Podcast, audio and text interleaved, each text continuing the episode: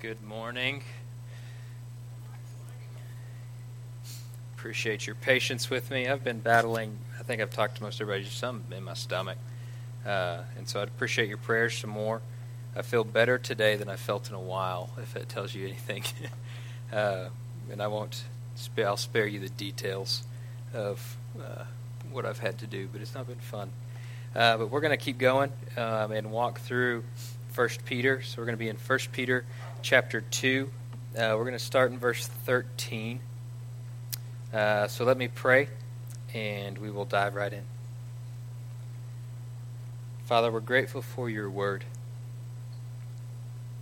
We're grateful that your word is enough.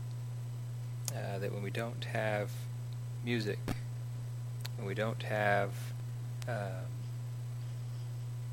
energy, when we don't have uh, just all of the things that we so often think we have to have, we understand that your word is enough and that Jesus is enough.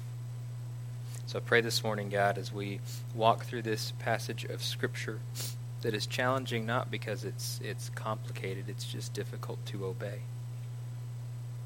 That you would soften our hearts, that you would grow us in you, that you would encourage us where we need encouragement, and that you would convict us where we need conviction. And it's in your name we pray. Amen.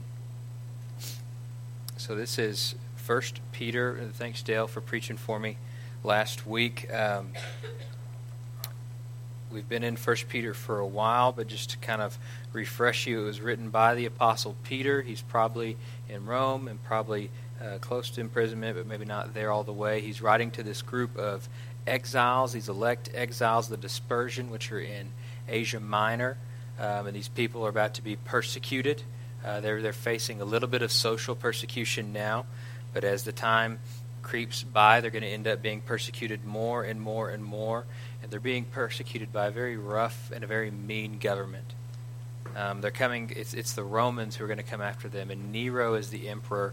And this is important for us when we get to this passage today to understand Nero, because what Peter inspired by the Holy Spirit, is going to tell these persecuted Christians as they're sitting under a ruler who's very likely going to kill them is you need to submit to him. This ruler who's making these anti-Christian laws, this one of the things Nero would do was he would take Christians and he would tie them on uh, posts and then he would light them on fire for his tea parties to be lights. That's the very same governor. That's the civil authorities that here Peter is going to say, you should be obeying him. You should be submitting to him. It makes our government sound a little bit easier to submit to. So let's read verse uh, 13. Submit to every human authority because of the Lord, whether the emperor uh, as the supreme authority or the governor as those who sent out to punish those who do what is evil and to praise those who do what is good. So, this idea of submitting is not a fun idea. Nobody really likes the idea of, of submitting to somebody else. However, it's a very biblical idea. And what we're going to see is over the next three weeks as we walk through First Peter, it's Peter telling these persecuted Christians hey, there's these different groups that you have to just submit to. Now, this doesn't mean you're a doormat, it doesn't mean you just get walked all over and taken advantage of. What it means is you willingly obey to the best of your ability for the glory of the Lord. If you remember verse 11 and 12, I want to read those. Yeah, Peter says, Dear friends, I urge you as strangers and exiles to abstain from the sinful desires that wage war against your soul. Conduct yourselves honorably among the Gentiles, so that when you slant, when they slander you as evildoers, they will not observe your good work. Uh, they will observe your good works, and they will glorify God on the day that He visits. When I preached that passage a few weeks ago, we said that's why suffering happens for a large degree. Is so a lost and dying world can see how we respond when things don't go our way. And so, if we're not doing evil works, if we're doing good works, and we're being slandered and we're being called names, and all of the bad things are happening to us, yet we still glorify God, this speaks to something more than just this world. And so, one of the tangible ways that this comes across is we submit to our governing authorities, whether we like it or we don't. And so, there's times when this is easier done than other times, and there are times when this is harder done than other times. And I like that First Peter uh, that Peter gives us kind of one of the roles of the government. Right? Think about this. The government is established by God for our good. Uh, Romans 13, uh, chapter 1. I thought I had it marked, sorry. Paul says this about the government. Oh. Sorry, that was First Corinthians, and that was talking about tongues and not the government, and it threw me off. There we go. This is Romans 13, chapter 1. Let everyone submit to the governing authorities, since there is no authority except from God, and the authorities that exist are instituted by God. So then, the one who resists authority is opposing God's command, and those who oppose it will bring judgment on themselves. For rulers are not a terror to, uh, to good conduct, but to bad. Do you want to be unafraid of the authority? Do what is good, and you will have approval, for it is God's servant for your good. But if you do wrong, be afraid, because it does carry the sword for no reason. It does not carry the sword for no reason, for it is God's servant and avenger that brings wrath on those who do wrong. Therefore, you must submit, not only because of the wrath, but also because of your conscience. For at this very reason you pay taxes, since the authorities are God's servants. Continually attending these taxes, pay your obligations to everyone, taxes to those you owe taxes, tolls to those you owe tolls, respect to those you owe respect, and honor to those you owe honor it's Paul saying the same thing that Peter's saying here is that we are to submit to our ruling authority. So God has instituted governments, whether we like them or not, for our good. There's a lot of things the government do. Paul mentions that they carry the sword, that God has given governments the power of the sword to protect its citizens, to whether that's from external threats or internal threats. Uh, Peter mentions here that governments are meant to uh, punish those who do evil, and to praise those who do good. Now, governments are very far from perfect, right? How many votes did it take this week? And governments will do things that we as Christians in our conscience should lovingly rebel and say no to. And we see those examples in Scripture too, if you remember the story of Daniel uh, Daniel was told that you can only pray to King, uh, I can't remember if it was Nebuchadnezzar or King Cyrus at the time, but you can only pray to the emperor, and Daniel rebelled, and Daniel prayed to God. And rightly so. He's, he's commended for that. We see in Peter, uh, uh sorry, in, in, in Acts, Peter, the one who's writing this letter right here, is told by the uh, the Sanhedrin, the, the Jewish leaders, stop preaching about Jesus. And I want to read what Peter says because it just makes me laugh every time. Uh, so they called for them uh, in order to uh, for them not to speak or teach at all in the name of Jesus. And Peter and John answered them, "Whether it is right in the sight of God for us to listen to you rather than to God, you decide. But we are unable to stop speaking about what we have seen and what we have heard." So Peter says, No, you don't have that authority over my life. That's not where you rule and that's not where you reign. Instead, I'm going to rebel against that command and I'm going to continue preaching the gospel. Verse 15 For it is God's will that you silence the ignorance of foolish people by doing good. Submit as free people, not using your freedom as a cover up for evil, but as God's slaves. So, what is God's will? This is a question we ask a lot, right? We act sometimes like it's this thing we have to figure out and discern that we're not quite sure what God wants us to do or not want us to do, and so we we uh, you know uh, we roll dice or we try to figure out, okay, well, what is God's will for my life? whatever's the easiest or whatever I'm most excited about, or all those things. And those could be, but, but really, I think we misunderstand what God's will for our life is. And this text tells us God's will is that you silence the ignorance of foolish people by doing what's good. God's will is that you live a gospel centered life in the midst of your life every day as we walk through Because when we do good, even when we're submitting to authorities that we understand actually don't have authority over us, the only reason the government has authority is because God has instituted it. Without the Lord's hand on it, it has no authority over us. That God is the ultimate authority in our lives. And so we submit to the government not because it's good, we submit to the government because we trust God. And so we silence the ignorance of foolish people by doing good, and we submit as free people. Not begrudgingly, oh, fine, I'll pay my taxes. We submit. We, I've said before, and I think I'm not the only one, many people have said Christians ought to be the best citizens in whatever nation that they live in.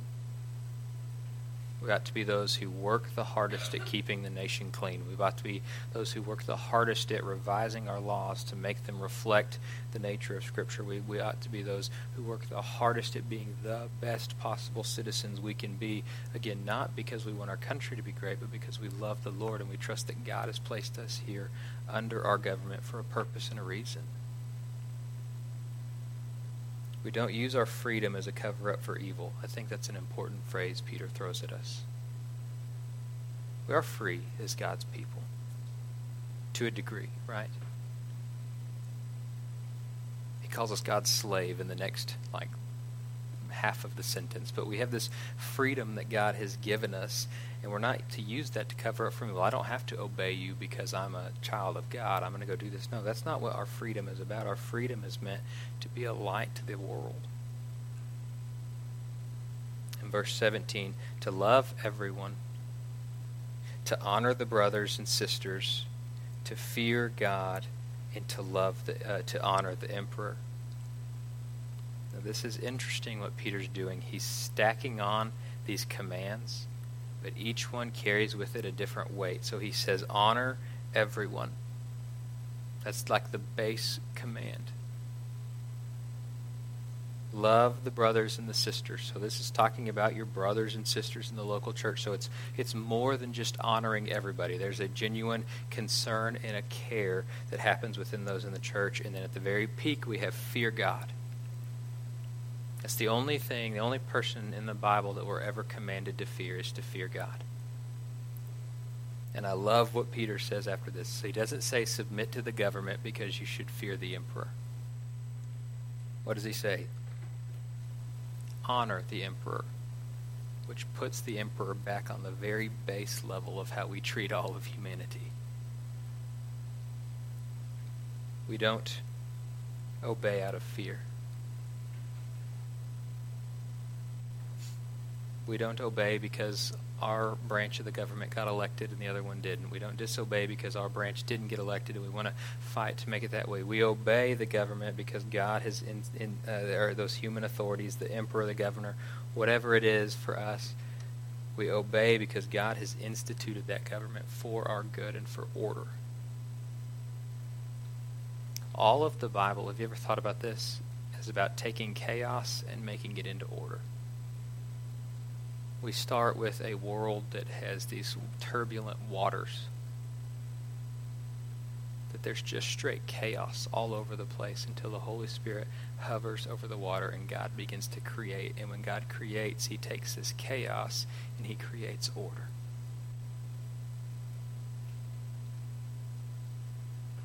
And so, for us as believers, then, this means a few things if we are saved by Jesus Christ, if the gospel is good news for you and for me, and that's something that we believe in and that we are saved in that, then Christ died on the cross for you and I, which means our life is not our own. So we don't get to choose who we submit and who we don't submit to. We submit to who the Lord places before us so we can be a witness to those around us think about what it looks like to an unbeliever. Like just in, let's just talk in Ira. Think about what it looks like to an unbeliever in Ira or someone who's vaguely close to Christianity that if our political group doesn't get elected, we panic. What does it look like? It looks like we worship our political group and not God.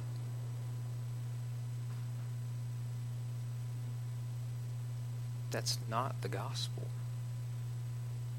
The gospel's Jesus in my place.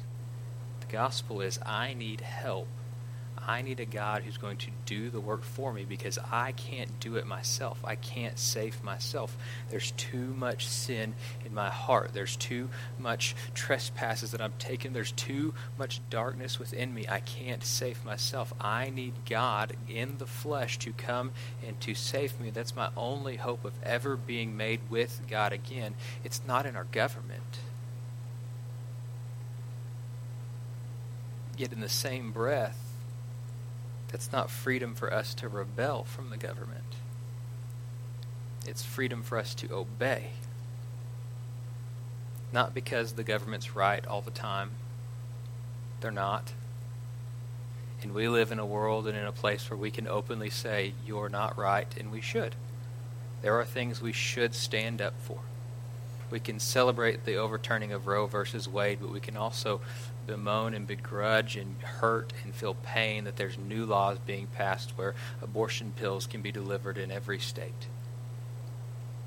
We should speak up about that. We should fight those things and let them be known while at the same time still submitting to our government. The reality is, and I think it's always a danger we are first and foremost citizens of the kingdom of God. And as citizens of the kingdom of God, we should be the best Americans that we possibly could be. So, hold to Jesus. There's no doubt in my mind that there's things that are going to come across in the next 5, 10, 15, 20, 30, 40, 50 years that will be antithetical to the gospel. And that you and I will have to live through and will have to walk through that will come from our government. But praise God, God isn't just silent on these issues. We can look at this passage in 1 Peter and we can see that God has given us direction and that He's given us wisdom and how we can be obedient citizens. So pray. I still, my favorite story, we, I've been doing the member class now for three years and when um, Charles Froneberger, uh, the Fronebergers and the Evans were doing the member class, and I'll never forget uh, Charlie Froneberger. If you remember, Charlie was a, a big old tall man, a real deep voice. I wish I felt better so I could do the voice for you. I've got it pretty good. Uh, we were down there and we were talking through. We pray through everybody. We pray for the government officials and everything. And Charlie stopped me, and he goes, "You're telling me I have to pray for Nancy Pelosi. We said, yes. Her salvation, absolutely. You may hate everything about that woman, but she is a soul that God has created and doomed for an eternity in hell unless she repents and turns to Jesus. You absolutely should pray for her. You should pray for our local government governing authorities. Scurry County is not just the easiest place to govern, I would imagine. There's lots of hard things that impact us. Pray for our state authorities. Support where you can support. Stand up and make your voice known where you can stand up and make your voice known but do so with the intended goal so that people see the light of the gospel, that they get to know Jesus. What good is it if we're the best citizens in Scurry County, yet we don't know Jesus? What good is it if we're the best Texans in the world, right? The great nation of Texas, we're the best of the best, but we don't know Jesus? What good is it if we're some of the greatest Americans that have ever lived, yet we don't know Jesus? it's worthless. in a hundred years, maybe they'll put a statue of you up. Probably they won't, and you'll be forgotten. Praise God that God does not forget us. Let's pray. Father, we thank you for today. We thank you that we do get to gather together and that we can come across a passage of Scripture that's really not difficult to understand. It's just difficult to live out when the rubber meets the road. And so I pray, God, that this week, as we go about our various paths and we scatter and go our different ways, and as school's back in the full fling of things, and, and, and work is back on track, and the holidays are, are kind of over, and we're we're getting back into our normal routines of life, that you would give us opportunities and that you would help us to obey, that we would submit to what we're supposed to submit to. First and foremost, God, help us submit to you.